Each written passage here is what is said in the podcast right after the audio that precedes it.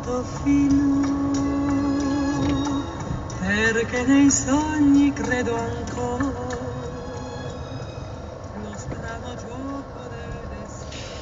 با سلام روزتون بخیر. امیدوارم هر جا که هستید شاد سربلند و موفق و پیروز باشید.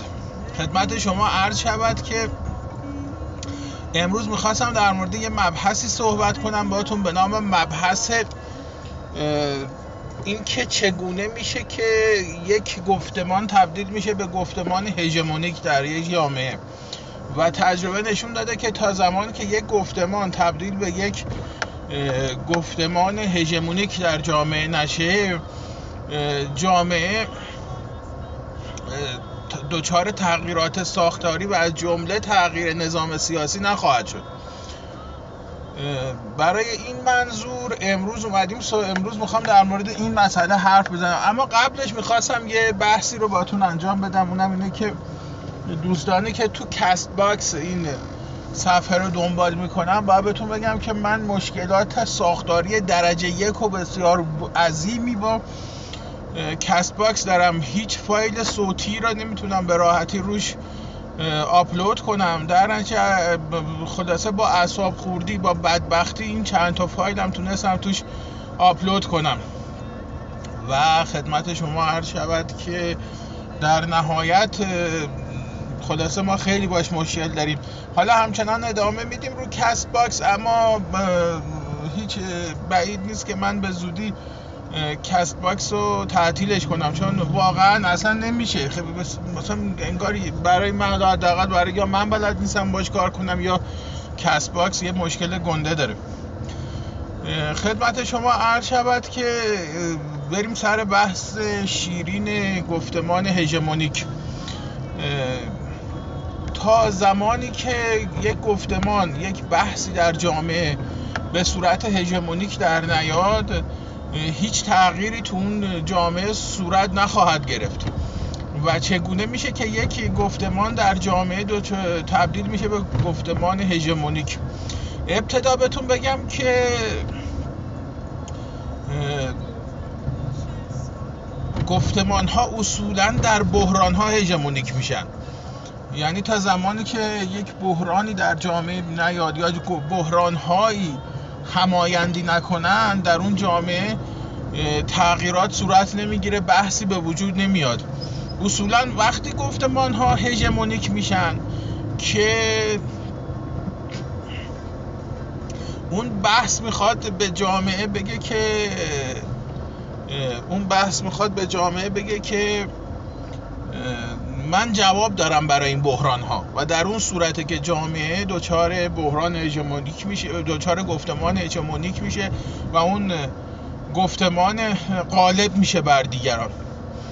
تا زمانی که همه چی خوبه کسی هم دنبال علاج میگرده مثلا شما همین ایران امروز اگه نگاه بکنید حتی تا چهار سال پنج سال پیش هم کسی دنبال مثلا تغییرات نبود. تنها گفتمان رایج بر در کشور همین چیزی بود که گفتمان قالب حکومتی بود.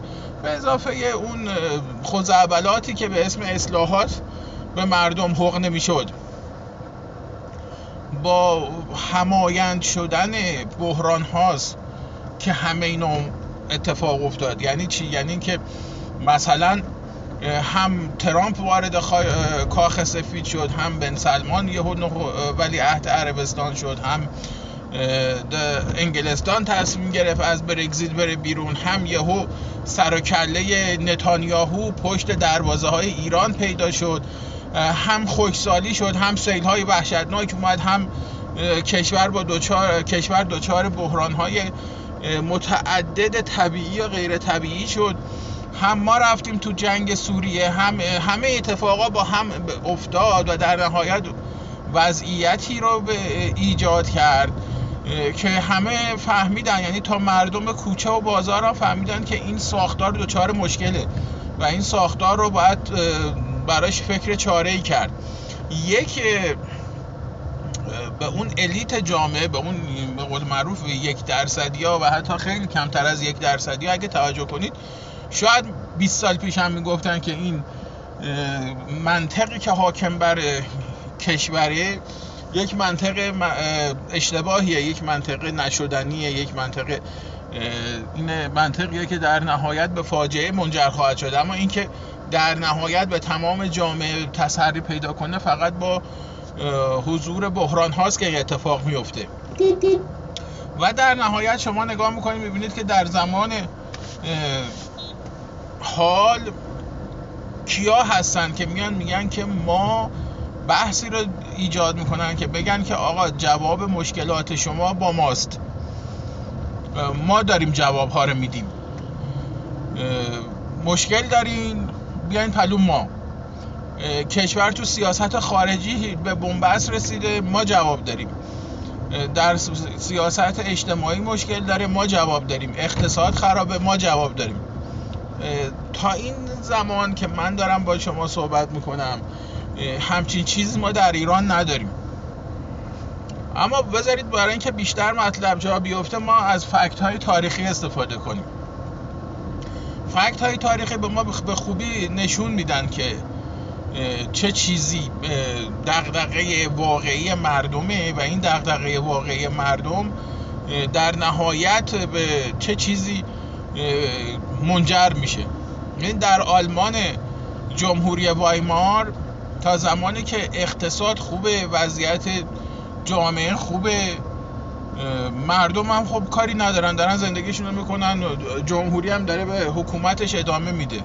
اما زمانی که بحران به وجود میاد و بحران 1929 به وجود میاد و حکومت دچار مشکلات اقتصادی عدیده حاصل از مشکلات اقتصادی جهانی میشه.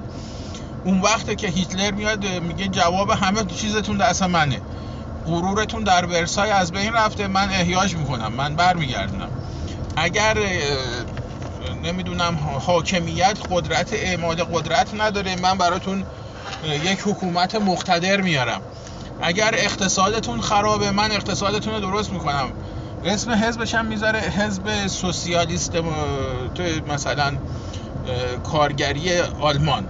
و در نهایت با این گفتمان هیتلره که با میلیون ها رأی اون رو تبدیل می‌کنه به ابتدا جزو احزاب بزرگ آلمان بعد تبدیل میشه به سومین دومین و در نهایت منجر میشه به قدرت یافتن هیتلر. اما جامعه آلمانه که هیتلر رو میپذیره. امروز اگر شما می‌بینید که یه سری مردم میان تو یا یه سری از متفکرین به ملت آلمان توهین می‌کنن. به ملت آلمان میگن که اینا بودن که پذیرفتن که هیتلر به قدرت برسه. خب البته اینا این کار کردن. ملت آلمان این رو پذیرفتن. اما مسئله مهمتر این بود که ملت آلمان چه آلترناتیوی در مقابلش بود که بخواد بپذیره؟ که حالا مثلا بگیم اینا نپذیره. چرا آلترناتیو مقابل چی بود؟ آلترناتیو مقابل کمونیست بود که ملت آلمان هم زیر بار کمونیست نمی‌رفتن. این این طبیعی بود. ملت آلمان نخواستن که برن زیر بار کمونیست. در نتیجه خب اومدن بین کمونیسم و حتی اگه اون مقطع تاریخی آلمان رو نگاه کنیم متوجه میشید که احزاب غالب اینها هستن گروه های چپ و کمونیست هستن. اسپارتاکیستا و نمی‌دونم بقیه گروه ها که اصلا اونا یه عده بزرگشون اعدام شدن. یه عدهشون هم از بین رفتن بعدم مجبور با اینکه حکوم احزاب بزرگی بودن. با اینکه قدرت دست داشتن. با اینکه پایگاه اجتماعی داشتن. اما به مرور زمان پایگاه اجتماعیشون رو به هیتلر باختن. و این در نهایت علت بزرگش هم این بود که اینها همشون تمام این احزابی که ما احزاب چپ آلمان اینها همه چیزشون رو در مقابل هیتلر باختن به دو علت هم داشت. اولا اینکه اینها چیزی در همهشون مثل تمام احزاب چپ در تمام سراسر دنیا اینا جهان وطنی بودن زیاد برایشون غرور ملی ملت آلمان و غیره و زالک برایشون اهمیت نداشت. و دومین مسئله مهمی که اینجا مطرح بود این بود که اینا خودشون هم با خودشون درگیری های عدیده و شدید داشتن. یعنی خود همین احزاب چپ خودشون هم با خودشون درگیر بودن. در نتیجه در تشتت آرایی که بین اینا به وجود اومد در انتخابات ها در نهایت آرایشون تقسیم شد و آرا رو باختن به حزب ناسیونال سوسیالیست آلمان. و خب طبیعی هم بود که آلمان ها اومدن همه رفتن زیر چتر حمایتی هیتلر. دو وقتی شما دنیا رو از زاویه چپ ها نگاه می‌کنید این همین شیعه ها میمونن. یعنی شما وقتی میرید پای یه روزه مثلا یکی از این آخونده شیعه ببینید که رو منبر وقتی که داره با یک واقعی رو مثلا واقع حضرت ابوالفضل رو در چیز در صحرای کربلا تعریف می‌کنه به صورت روزه داره می‌خونه. تو اون قسمت هایش که حضرت وارد میدان میشه می‌زنه با یه شمشیرش مثلا چهار هزار نفر از اشغال اشقیار می‌کشه و اینا همه داد می‌زنن. جانم حسین نمی‌دونم قربونت برم اول فاز قهرمان اول فاز فلان اینا. اما به محض اینکه می‌رسه به این نقطه که یه ملعونی از پشت یک نمی‌دونم درختی جای قایم شده بوده یک عمود آهنی می‌زنه بر فرق مبارک حضرت یا همه اوهو اوهو اوهو گریهشون میره با آسمون. اینا میگم که برای برای اینکه بدونید که کمونیست ها دقیقا از همین مسئله استفاده می‌کنن. یعنی اونجایی که استالین در حال قتل عام ملت روسیه است. اونجایی که داره به زور انسانها رو سلاخی می‌کنه برای یک حفظ حکومت سوسیالیست آلمان سوسیالیست نمی‌دونم کمونیست شوروی. این آقای استالین هیچ کمونیستی هیچ وقت هیچ نقدی بر این نمی‌کنه. حالا چهار تا نقد نسب نیمه هم حالا اگه کردن اینا زیاد اهمیتی نداره. اما وقتی که مثلا هیتلر شروع می‌کنه به کشتار به فرستادن کمونیست ها به اردوگاه های کار اجباریه که فریادها با همه به آسمون میره. و تاریخ نشون داده و تجربه کمونیست ها نشون داده که اینها دهناشون بسیار بسیار گشادتر از میزان سوادشونه. فقط حلقای باز دارن و عربده کشی. در نهایت این که ملتی مثل ملت آلمان در دهه 1900 اواخر 1920 و اوایل 1930 خیلی منطقی خیلی منطقی و درست فکر کرد و در نهایت به هیتلر رأی داد. چون گفتمانی بهتر از گفتمان هیتلر نبود. و آدولف هیتلر بود که ملت رو کشوندشون به اون جایی رسوندشون که خب ما داریم می‌بینیم. حالا بگذاریم از اینکه در نهایت به چی منجر شد. اما این ما بحثمون امروز بر سر همین گفتمان هژمونیکه این گفتمان هژمونیک در یک جامعه به وجود میاد. در یک جامعه هم هست که گفتمان هژمونیک یک چیزیه بین یک الیتی که اون الیت هیچ نیازی نداره که با مردم باشه. اصلا نیازی نداره چیزی رو به مردم ارائه بده و مردم رو به زور به طرف خودش خواهد کشید. این در مواردی اتفاق میفته که حاکمیت به سرعت تغییر پیدا می‌کنه. مثل خود انقلاب اکتبر روسیه. وقتی شما انقلاب اکتبر روسیه رو نگاه می‌کنه اون زمانی که لنین شروع می‌کنه به حرکت کردن در واقع امر لنین انقلاب نمی‌کنه. لنین یک کودتا می‌کنه. یه عده ای فقط تو شهر سن پترزبورگ وارد یک حمله می‌کنن به طرف حکومت و دولت کرنسکی رو می‌کشن پایین و حکومت کمونیستی اعلام می‌کنن. تو اون زمان ملت روسیه نمی‌دونه که این اصلا کمونیسم چیه. و تا زمانی که لنین هم هست زیاد انتظاری از کمونیسم نیست که شناختی از کمونیسم نیست وجود نداره. بعد از لنین و ظهور استالینه که مردم با گوشت و پوست و استخونشون چیزی رو به اسم کمونیست حس می‌کنن. و شما می‌بینید که وقتی یک چیزی غالب میشه که گفتمان هژمونیک جامعه نیست نگاه می‌کنید ببینید که حاکمیت اونجا مجبوره به دست به اسلحه ببره و با کشتار شدید با قتل عام انسان ها به مردم بفهمونه که من هستم من گفتمان گفتمان منه. نه اون چیزی که شما فکر می‌کنید. این در نهایت گفتمان هژمونیک پس در واقع دو با حالت داره به دو صورت در جامعه تسری پیدا می‌کنه. یا به وسیله زور از بالاست یا به وسیله نیاز که از پایینه.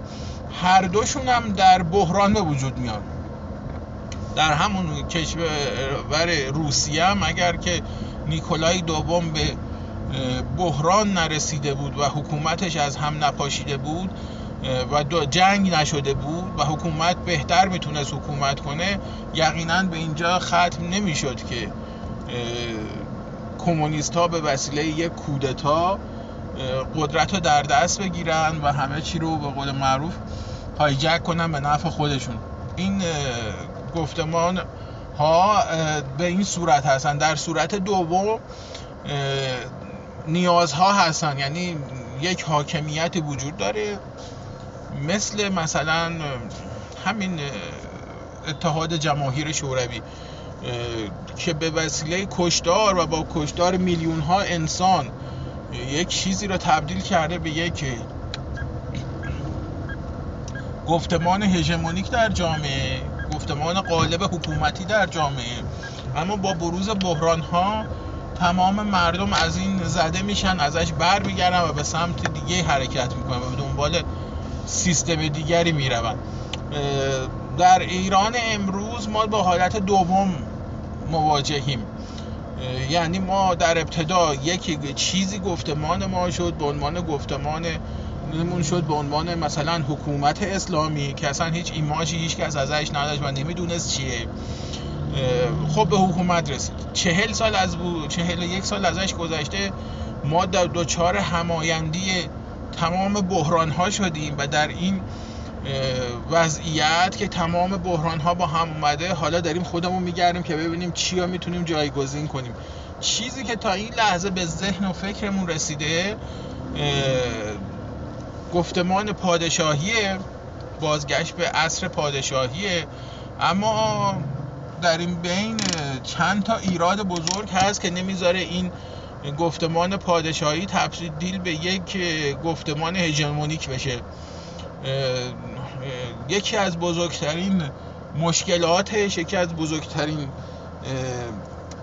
اتفاقاتی که برای این مسئله افتاده تا امروز و که نمی‌ذاره این تبدیل به گفتمان هژمونیک بشه اینه که گروه های فاشیستی گروه های لومپن ها خودشونو چسبوندن به این گفتمان. و با ذکر انواع و اقسام فوشا تهمت ها مردم رو از این گفتمان دور می‌کنن. مثل پان ایرانیستا مثل افرادی که مثلا تا یه هفته دو ماه پیش شیش ماه پیش یه سال پیش همه اصلاح طلبای دو آتیشه حکومتی بودن. حالا یهو همه یه شبه می‌خوان پهلویست بشن. اینها کسایی هستن که جلوی گسترش این گفتمان رو می‌گیرن. چون اینا اولا سواد این, این که وارد تئوریزه کردن یک اندیشه بشن ندارن. اصلا نمی‌فهمن یعنی چی که بشه یک اندیشه رو تئوریزه کرد. و مشکل بسیار بزرگتری که دارن اینه که اینا آماده چماق کشی هن. امروز تو فضای مجازی چهار روز دیگه تو فضای واقعی و کف خیابون و این مردم رو برمیگردونه به همون اندیشه هایی که در اوایل سالهای 57 تا 60 در ایران اتفاق افتاد و ملت رو دچار اون وحشت عظیم کرد که دیدیم و دیدید و شنیدید و خوندید.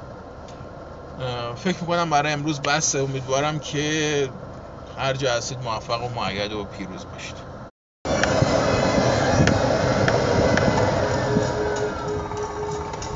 I found my love in Portofino. Perché nei sogni credo ancora.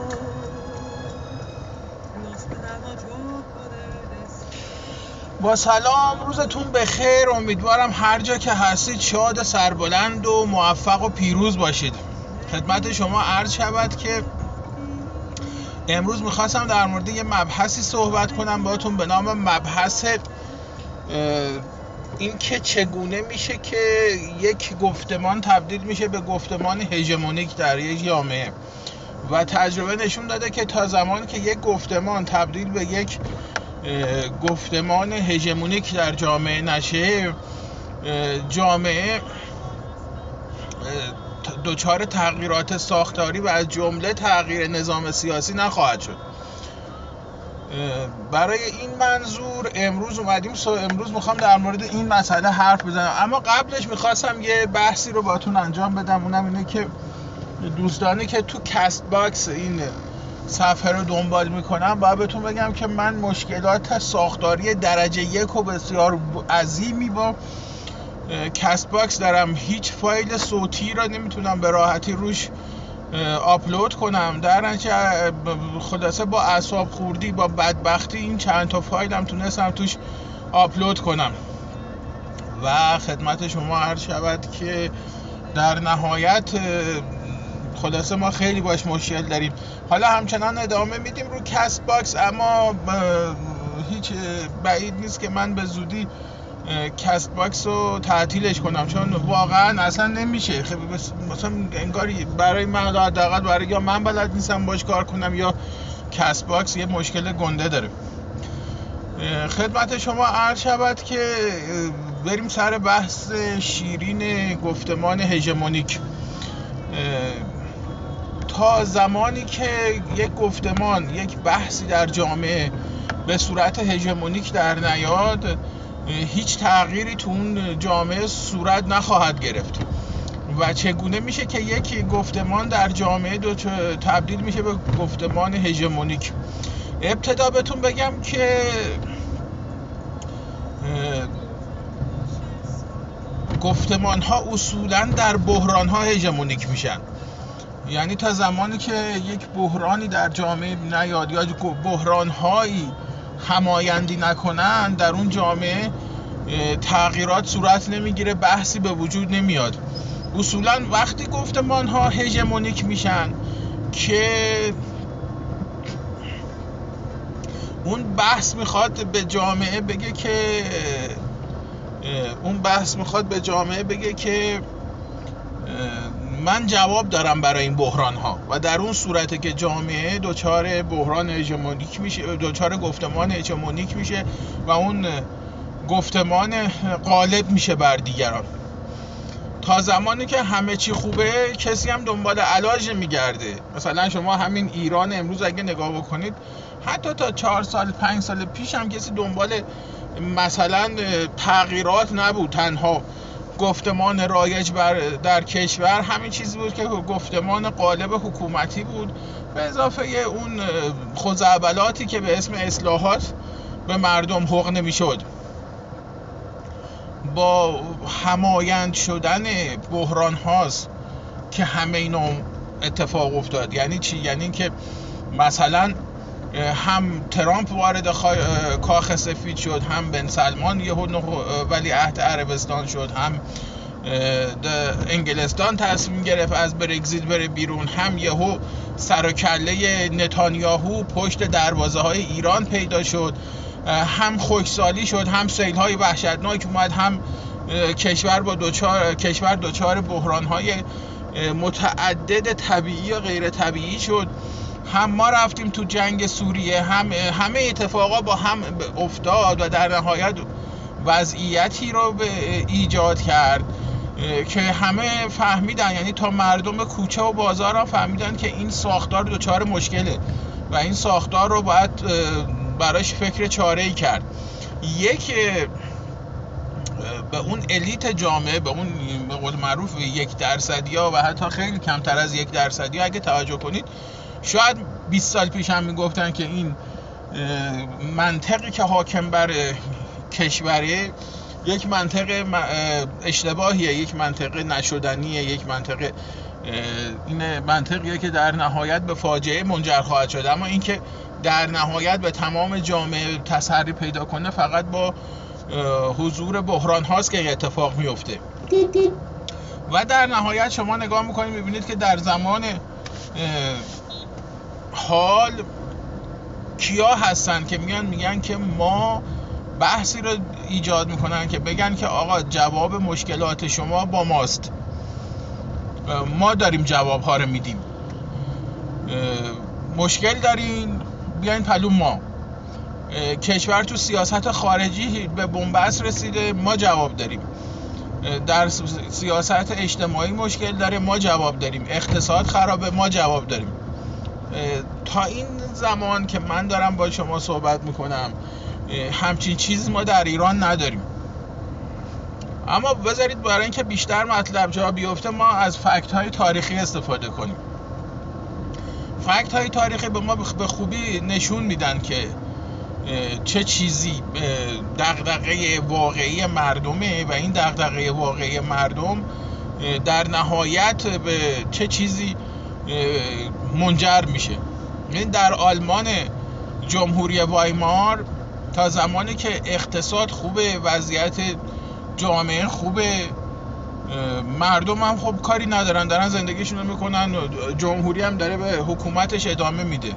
اما زمانی که بحران به وجود میاد بحران 1929 به وجود میاد و حکومت دچار مشکلات اقتصادی عدیده حاصل از مشکلات اقتصادی جهانی میشه. اون وقته که هیتلر میاد میگه جواب همه چیزتون دست منه. غرورتون در ورسای از بین رفته. من احیاج می‌کنم. من برمیگردونم. اگر نمی‌دونم حاکمیت قدرت اعمال قدرت نداره من براتون یک حکومت مقتدر میارم. اگر اقتصادتون خرابه من اقتصادتون رو درست می‌کنم. اسم حزبش هم می‌ذاره حزب سوسیالیست مثلا کارگری آلمان. و در نهایت با این گفتمان هیتلره که با میلیون ها رأی اون رو تبدیل می‌کنه به ابتدا جزو احزاب بزرگ آلمان بعد تبدیل میشه به سومین دومین و در نهایت منجر میشه به قدرت یافتن هیتلر.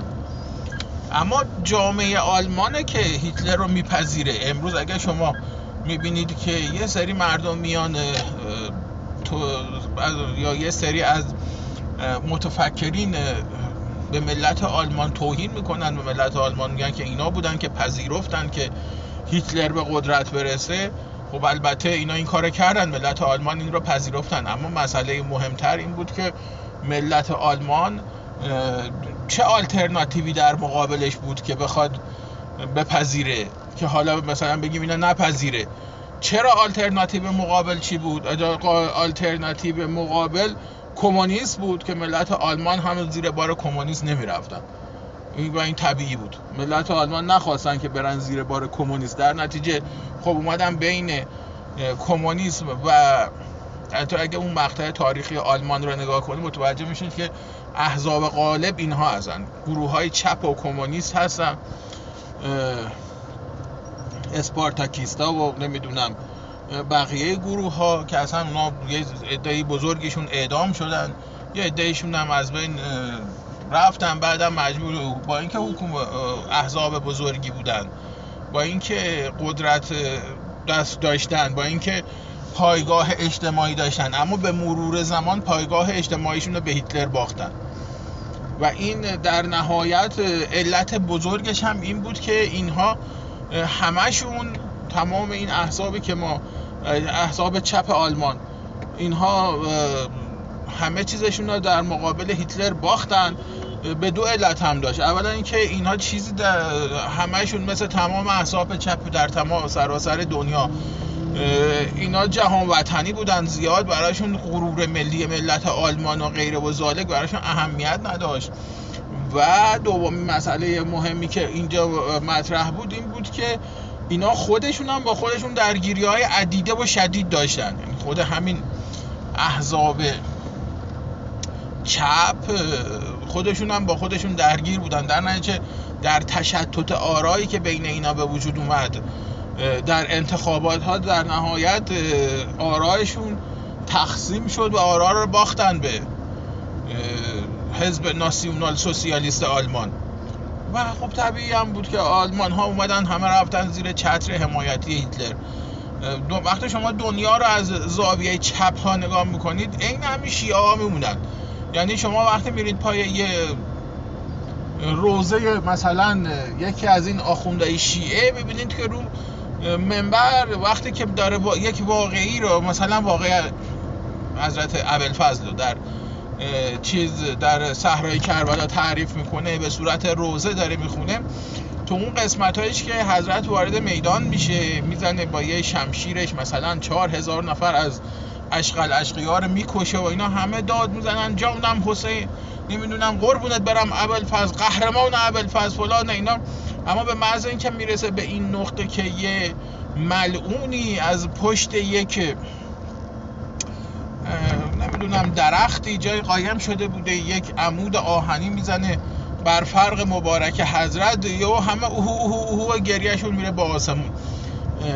اینا میگم که برای برای اینکه بدونید که کمونیست ها دقیقا از همین مسئله استفاده می‌کنن. یعنی اونجایی که استالین در حال قتل عام ملت روسیه است اونجایی که داره به زور انسانها رو سلاخی می‌کنه برای یک حفظ حکومت سوسیالیست آلمان سوسیالیست نمی‌دونم کمونیست شوروی. این آقای استالین هیچ کمونیستی هیچ وقت هیچ نقدی بر این نمی‌کنه. حالا چهار تا نقد نصف نیمه هم حالا اگه کردن اینا زیاد اهمیتی نداره. اما وقتی که مثلا هیتلر شروع می‌کنه به کشتار به فرستادن کمونیست ها به اردوگاه های کار اجباریه که فریادها با همه به آسمون میره. و تاریخ نشون داده و تجربه کمونیست ها نشون داده که اینها دهناشون بسیار بسیار گشادتر از میزان سوادشونه. فقط حلقای باز دارن و عربده کشی. در نهایت این که ملتی مثل ملت آلمان در دهه 1900 اواخر 1920 و اوایل 1930 خیلی منطقی خیلی منطقی و درست فکر کرد و در نهایت به هیتلر رأی داد چون گفتمانی بهتر از گفتمان هیتلر نبود. و آدولف هیتلر بود که ملت رو کشوندشون به اون جایی رسوندشون که خب ما داریم می‌بینیم. حالا بگذاریم از اینکه در نهایت به چی منجر شد. اما این ما بحثمون امروز بر سر همین گفتمان هژمونیکه. این گفتمان هژمونیک در یک جامعه به وجود میاد در یک جامعه هم هست که گفتمان هژمونیک یک چیزیه بین یک الیتی که اون الیت هیچ نیازی نداره که با مردم باشه. اصلا نیازی نداره چیزی رو به مردم ارائه بده و مردم رو به زور به طرف خودش خواهد کشید. این در مواردی اتفاق میفته که حاکمیت به سرعت تغییر پیدا می‌کنه. مثل خود انقلاب اکتبر روسیه. وقتی شما انقلاب اکتبر روسیه رو نگاه می‌کنه اون زمانی که لنین شروع می‌کنه به حرکت کردن در واقع امر لنین انقلاب نمی‌کنه. لنین یک کودتا می‌کنه. یه عده ای فقط تو شهر سن پترزبورگ وارد یک حمله می‌کنن به طرف حکومت و دولت کرنسکی رو می‌کشن پایین و حکومت کمونیستی اعلام می‌کنن. تو اون زمان ملت روسیه نمی‌دونه که این اصلا کمونیسم چیه. و تا زمانی که لنین هم هست زیاد انتظاری از کمونیسم نیست که شناختی از کمونیسم نیست وجود نداره. بعد از لنین و ظهور استالینه که مردم با گوشت و پوست و استخونشون چیزی رو به اسم کمونیست حس می‌کنن. و شما می‌بینید که وقتی یک چیزی غالب میشه که گفتمان هژمونیک جامعه نیست نگاه می‌کنید ببینید که حاکمیت اونجا مجبور به دست به اسلحه ببره و با کشتار شدید با قتل عام انسان ها به مردم بفهمونه که من هستم من گفتمان گفتمان منه. نه اون چیزی که شما فکر می‌کنید. این در نهایت گفتمان هژمونیک پس در واقع دو حالت داره به دو صورت در جامعه تسری پیدا می‌کنه. یا به وسیله زور از بالاست یا به وسیله نیاز که از پایینه. هر دوشون هم در بحران به وجود میاد در همون کشور روسیه هم اگر که نیکولای دوم به بحران نرسیده بود و حکومتش از هم نپاشیده بود و جنگ نشده بود و حکومت بهتر می‌تونست حکومت کنه یقینا به اینجا ختم نمی‌شد که کمونیست ها به وسیله یک کودتا قدرت رو در دست بگیرن و همه چی رو به قول معروف هایجک کنن به نفع خودشون. این گفتمان ها به این صورت هستن. در صورت دوم نیازها هستن. یعنی یک حاکمیت وجود داره. مثل مثلا همین اتحاد جماهیر شوروی که به وسیله کشدار و با کشدار میلیون ها انسان یک چیزی را تبدیل کرده به یک گفتمان هژمونیک در جامعه گفتمان قالب حکومتی در جامعه. اما با بروز بحران ها تمام مردم از این زده میشن ازش بر میگردن و به سمت دیگه حرکت می‌کنن و به دنبال سیستم دیگری می‌روند. در ایران امروز ما با حالت دوم مواجهیم. یعنی ما در ابتدا یک چیزی گفتمان ما شد به عنوان گفتمان نمون شد به عنوان مثلا حکومت اسلامی که اصلا هیچ ایماجی هیچ کس ازش نداشت و نمی‌دونست چیه. خب به حکومت رسید. چهل سال از بود چهل یک سال ازش گذشته ما در دوچار همایندی تمام بحران ها شدیم و در این وضعیت که تمام بحران ها با هم اومده حالا داریم خودمون میگردیم که ببینیم چیا می‌تونیم جایگزین کنیم. چیزی که تا این لحظه به ذهن و فکرمون رسیده گفتمان پادشاهی بازگشت به عصر پادشاهیه. اما در این بین چند تا ایراد بزرگ هست که نمی‌ذاره این گفتمان پادشاهی تبدیل به یک گفتمان هژمونیک بشه. یکی از بزرگترین مشکلاتش یکی از بزرگترین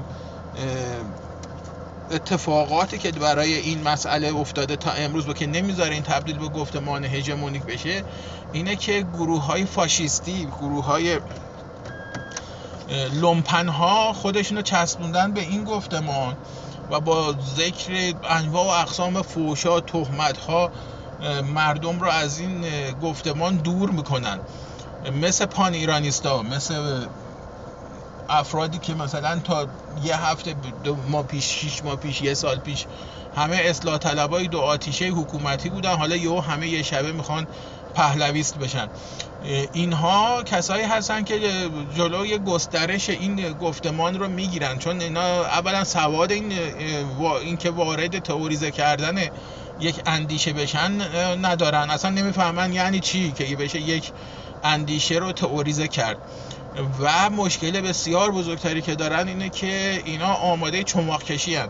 امروز تو فضای مجازی چهار روز دیگه تو فضای واقعی و کف خیابون و این مردم رو برمیگردونه به همون اندیشه هایی که در اوایل سالهای 57 تا 60 در ایران اتفاق افتاد و ملت رو دچار اون وحشت عظیم کرد که دیدیم و دیدید و شنیدید و خوندید.